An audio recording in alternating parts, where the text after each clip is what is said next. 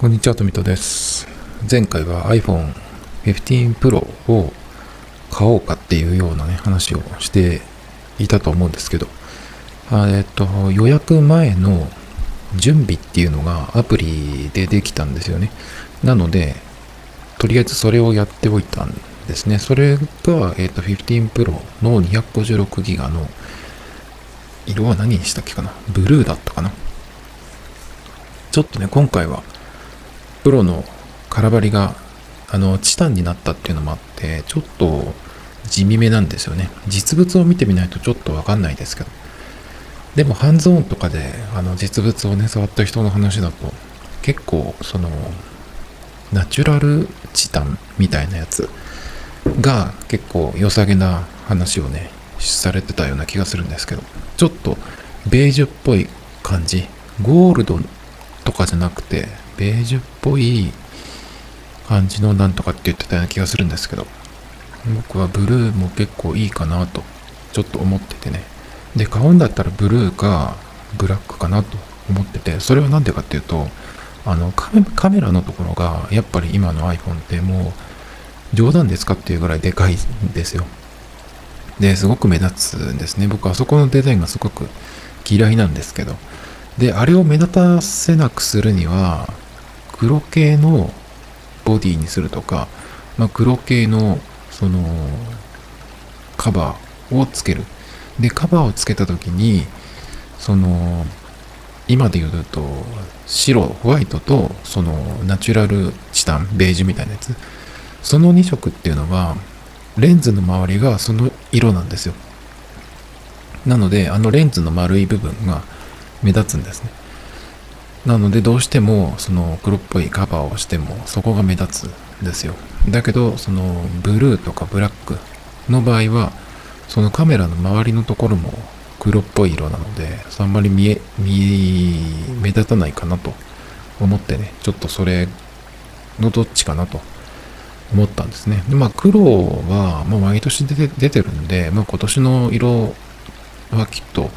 まあそのナチュラルもわかんないけどブルーもねもしかしたら来年はないかもしれないなと思って一応ブルーにしたんですけど。まあ結局その予約準備っていうのをねしたんですけどあの発売日に手にできないっていうことでまあ買えませんでした。まあ買えませんでしたっていうのはちょっと違うか。一応予約はできるんですけど今の時点今これ喋ってるのが9月17日日曜日なので予約開始してからちょうど今に、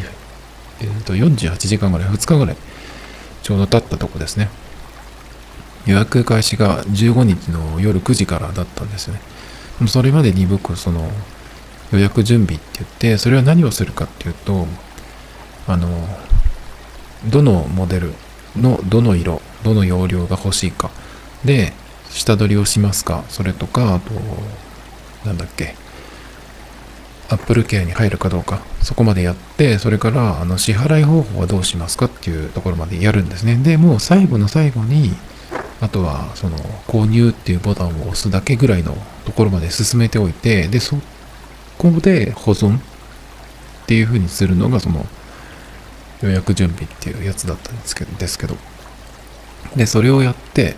まあその9月15日の金曜日ね、ちょっと僕夜帰ってくるのが遅くなるかもしれないなとか思ったんですけど、新幹線が止まっちゃって、あの、東京とか、静岡から東京の間ぐらいで大雨があったみたいで、でね、ちょっとね、その、見合わせとか、あの、遅れが発生して、ちょっとどうなるか分かんなかったんですけど、まあそんなに遅れることもなく、まあ帰ってこれたんですけど、そして9時にもね、ちゃんと間に合ってうちに入れたんで、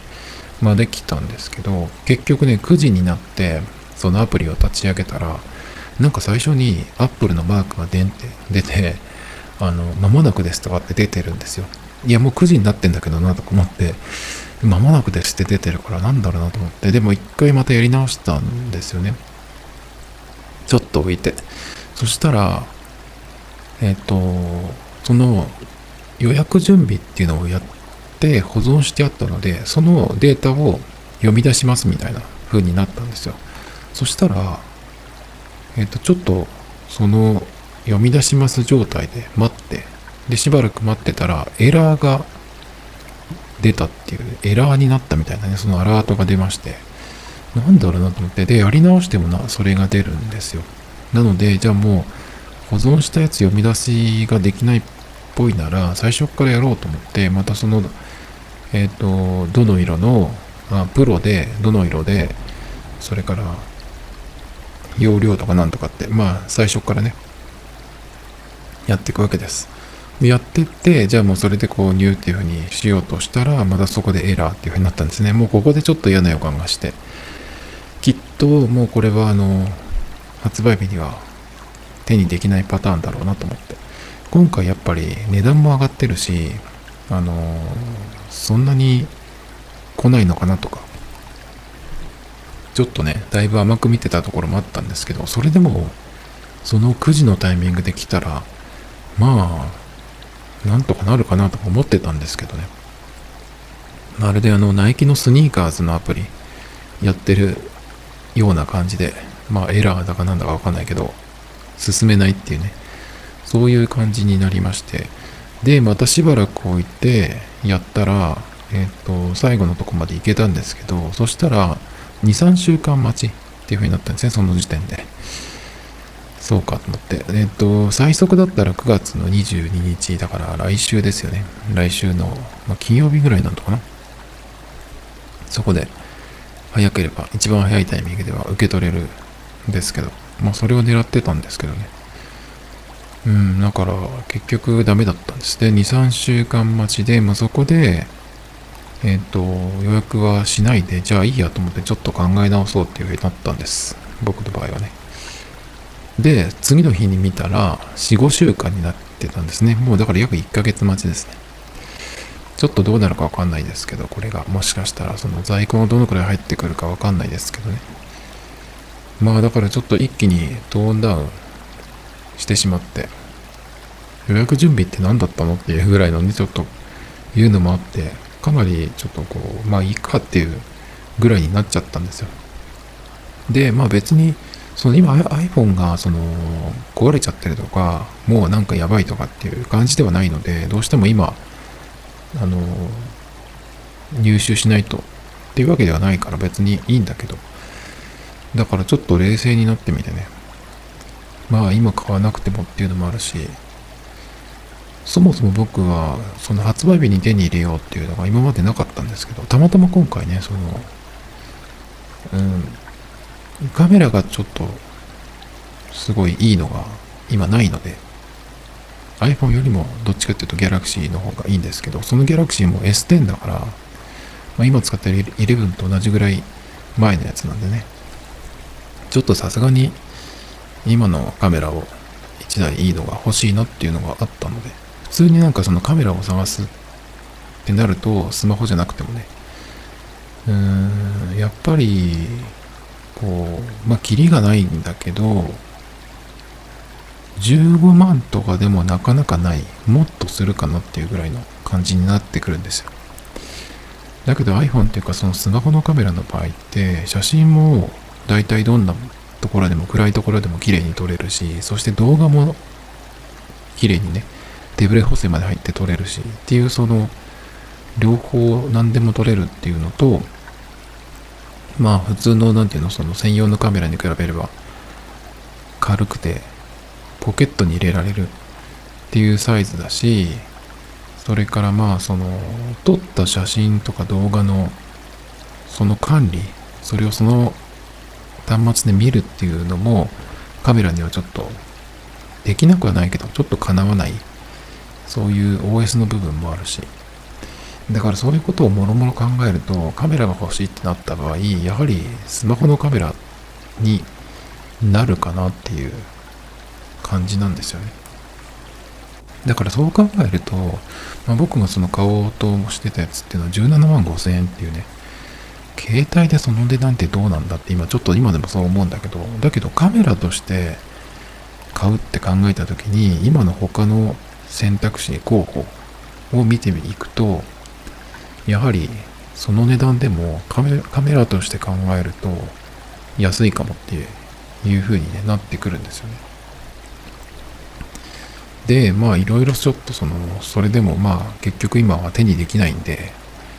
予約自体はできるけど、まあ、いつ来るかわかんないっていうのがあるので、ちょっと待とうと思っています。で、まあ、プロを買う理由ってあるのかなとかね、結局僕がプロはいつも買わないんですよね。その、まあ別にそこまでいいかっていうのもあるし、それからあと、デザインがどうしても僕今まではプロが好きじゃなくて、あの圧倒的にノーマルモデルの方が好きなんですね。今回もノーマルモデルの方が好きなんですけど、今回プロモデルが良くなったのは、あの、周りのね、バンパーっていうかその、金属の部分、あそこが今まではテカテカだったんです。光沢があって、あれが僕すっごい嫌いだったんですけど、今回はチタンになってマットになったんでね、それは結構いいなっていうところの変化と、それから一番大事なカメラの部分ですけど、えっ、ー、とね、標準の、っていうかメインのカメラ、カメラが3つついてますけど、ワイドとメインと、それから望遠ね、ズームがありますけど、そのメインのカメラが3つの画角から選べるっていうのがあったんですね。いくつだっけかなまあ、広角のやつと、そして、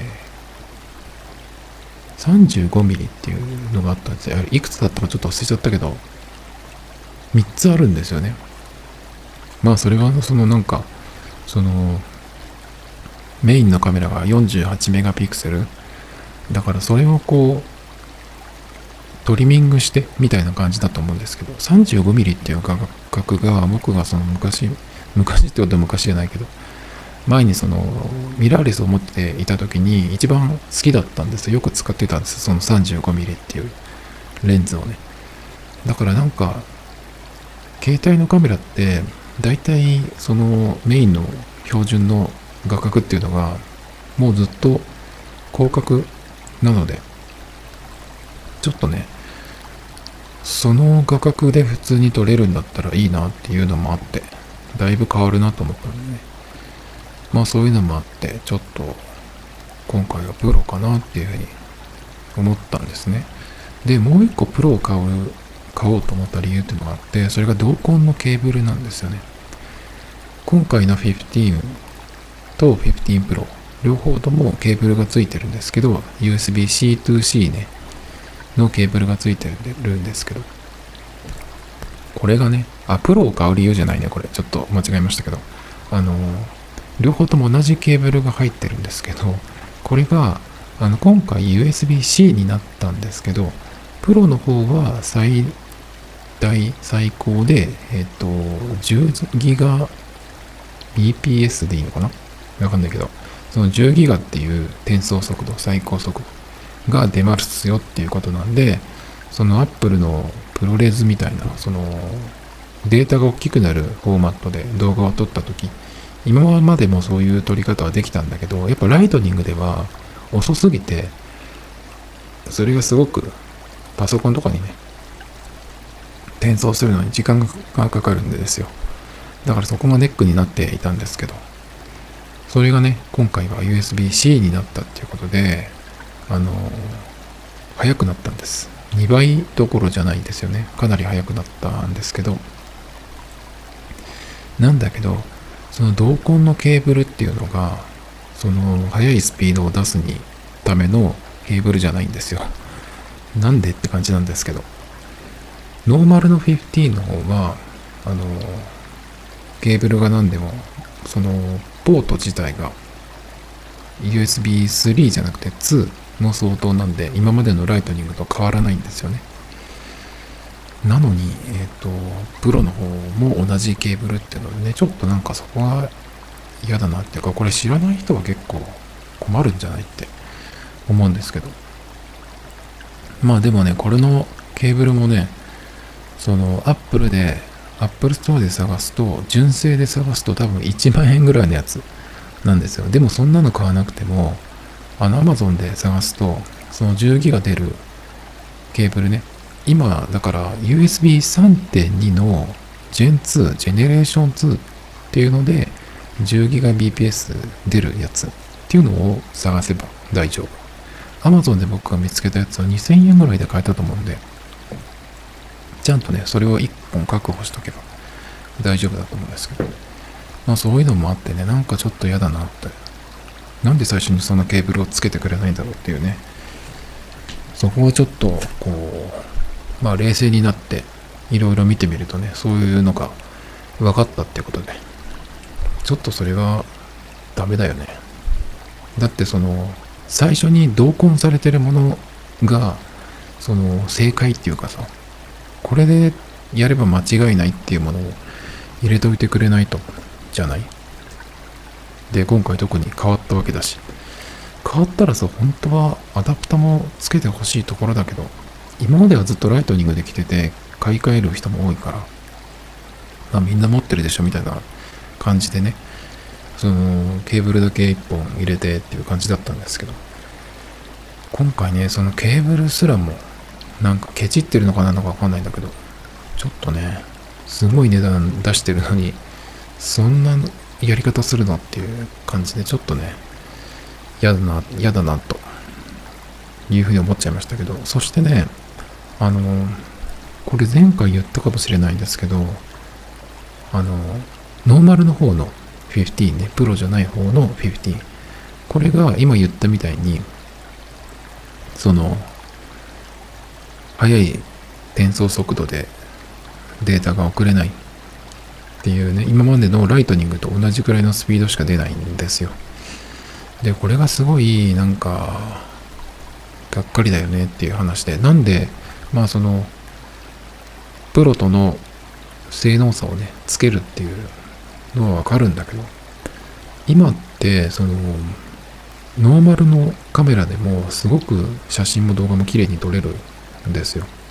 見てるとね、ツイッターとかで見てても、ツイッターに上げたやつって結構画質が下がるんだけど、それでも綺麗に見えるんですよね。だからそれなのに、ノーマルの方は、その遅い転送速度でしか出せないと、結構動画を撮ってとかってやるのが、うーん、めんどくさくなるっていうか、ストレスになるっていうかね、それがちょっと、それはないよなって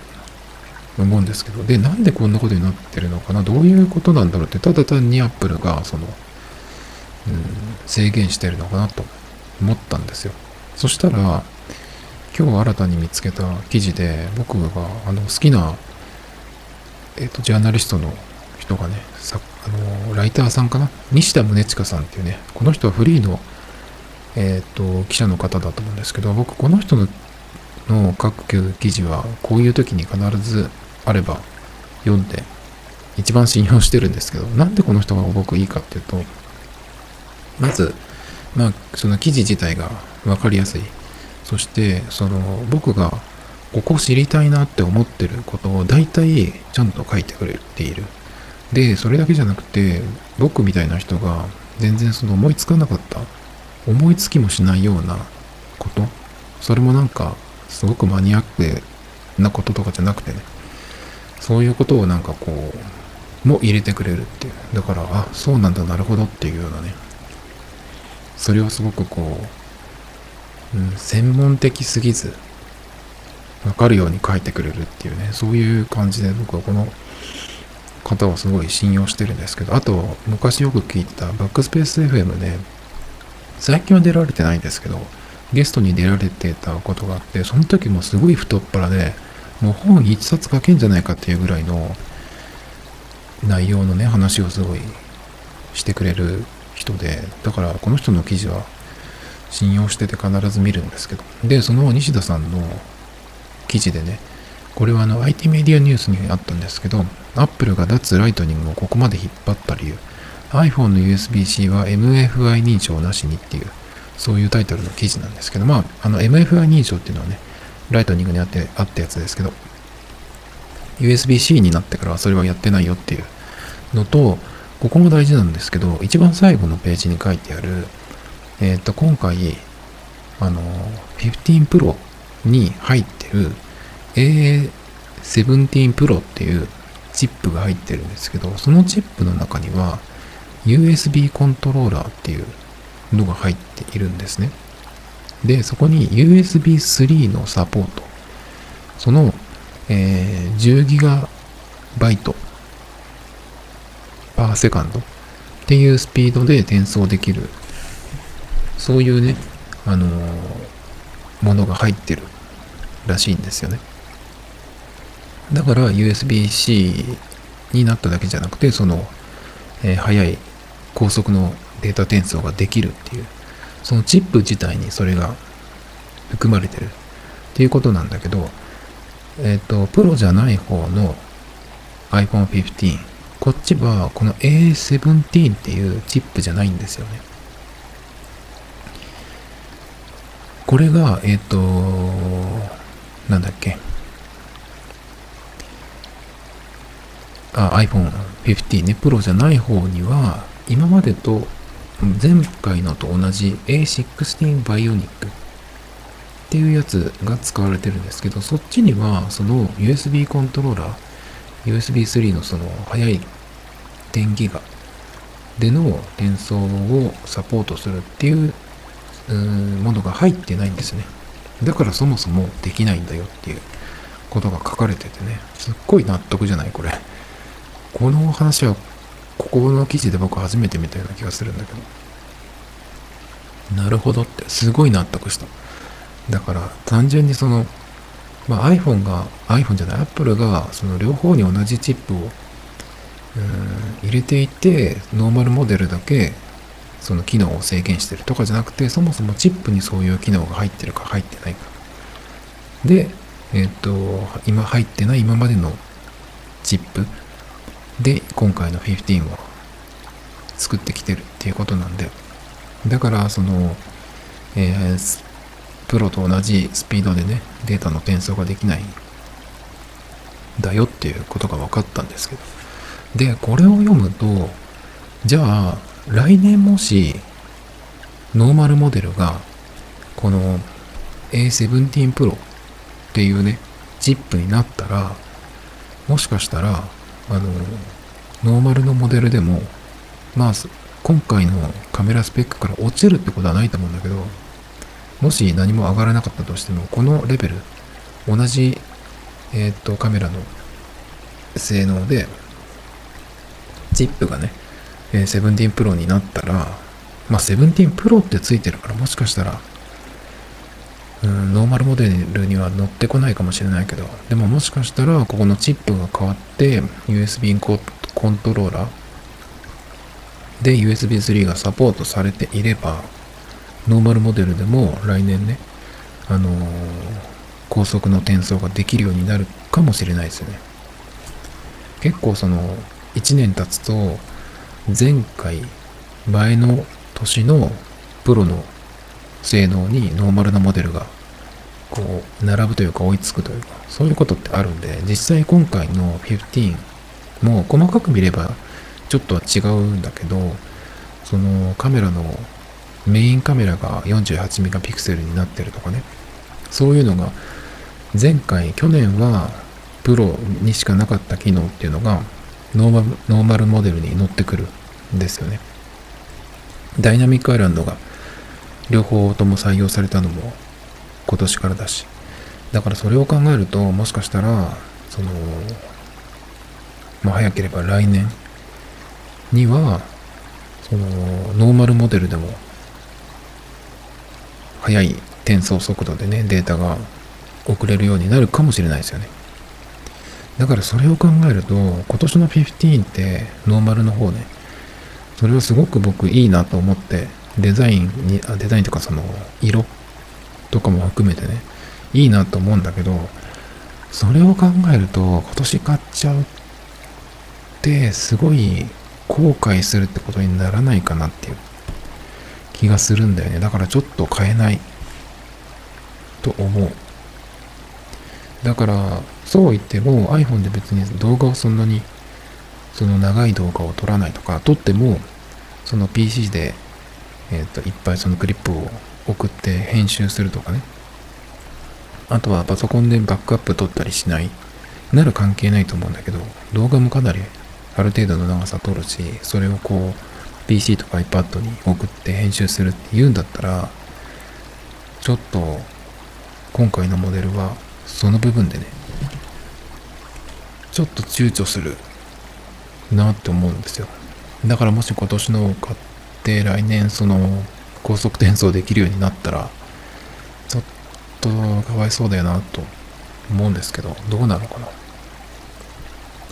ありえなくはないよね。ちょっとそこがねすごく気になってもういつもだったら僕はデザインもあるあってプロよりもノーマルモデルの方が好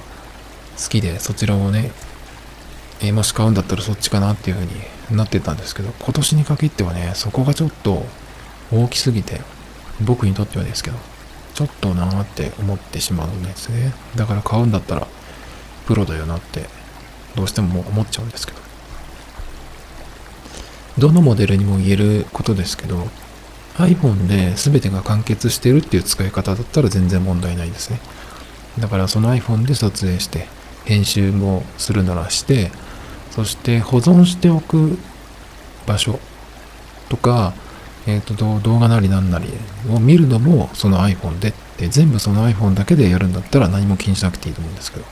いろんなそのパソコンとか iPad に送って編集してとかっていうことを考えてるんだったらちょっとね気になっちゃうとこですよね。だからまあ買うなら相変わらずプロなんだけど、スマホ、携帯として考えると、256の17万5千円っていうのは、なんでそんな値段で買わなきゃいけないんだっていうようなね、値段なんですけど、さっきも言ったように、カメラとして考えると、そこまで高くはないかなっていうか、まあ、なんなら安いかもっていうね、普通のカメラってそのレンズとかセンサーとかがもっと良くて大きいものがついたりその交換でね交換して自分で付けられたりしますけどやはりそのソフトウェアの部分が全然違うんでそこの部分でそのセンサーとかレンズとかで不利な部分をカバーしまくっているというか最終的に出てくる絵がねそこでかなりその補正されているっていうか作られてるのでそこがやっぱりすごい強いとこですよね。だからまあそれを考えるとそのやはりカメラををっていう風になると、うん、やっぱり、まあ、iPhone に限らないけどスマホの今のハイエンドなのかなっていう感じなんですよね。だけどもそう言いつつもプロはもういいわってなった時に今買うんだったら1万円ぐらい下がった13とかの方が僕はいいかなっていうのもちょっと考えてるんですよね。特に写真の方にえー、写真の方のためのカメラっていうのを考えると13がちょうど良かったりするかもなとかちょっと思ったりしてるんですけど。それでまあギャラクシーの S シリーズをまあ来年なのかわかんないですけど、そっちでね、よりいいカメラの携帯を買うっていうのもちょっとありなんですけど。だからまあ、決まらないです、正直。あの、結構勢いで、その、予約をね、えっ、ー、と、予約準備をしといて、もうそのまま金曜日にね、9時に、まあいいや、買ってしまおう、予約してしまおうって思ってたんですけど、結局そこが取れなかったんで、残念ながらね。だからちょっと、もう一度考え直してるんですけど。まあだからあとは、うん、うちの近くに Apple Store がないんでね、もし都内とか関東、まあ特に都内ですよね。で、例えば新宿でも、表参道でも、原宿でも、原宿はないか、渋谷とか何度かの近くをこう、ふらっと行けるような人だったらさ、ちょっと行って、今在庫ありますか？なんてなんとなく聞いてみてさ、ありますよなんて言ったらさ、変えちゃったりしますけど、そういうことがないんで、地方では量販店にそのアップルコーナーがあるお店もあるんですけど、あそこで iPhone って買えないんですね。買えないっていうとちょっとあれだけど、買おうとすると、そのキャリアとの契約をしないといけないっていう風になってるんですね。確か SIM フリーモデルがないって言われたことがあります。何年前だっけかな。3年、2年ぐらい前だから今もそうだと思うんですけど。だからね、欲しいものが買えるところがないんですよね。そうするとやはり、まあ、オンラインの方でいつその在庫が安定するのか今だと、えー、45週間待ちになってますけど45週間待ちってことはまあ大体1ヶ月ぐらいですよねだから10月の中旬から下旬にかけて在庫がどうなってるのかわかんないですけどでもその頃っていうのはピクセルも8がまた発表されてるしまあそれはそんなに関係ないけど、まあ、僕個人的には iPad Pro がその辺りで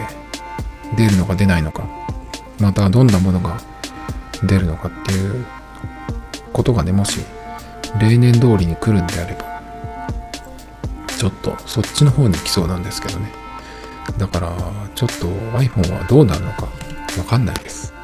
Tomato Times Podcast This program was broadcasted from Spotify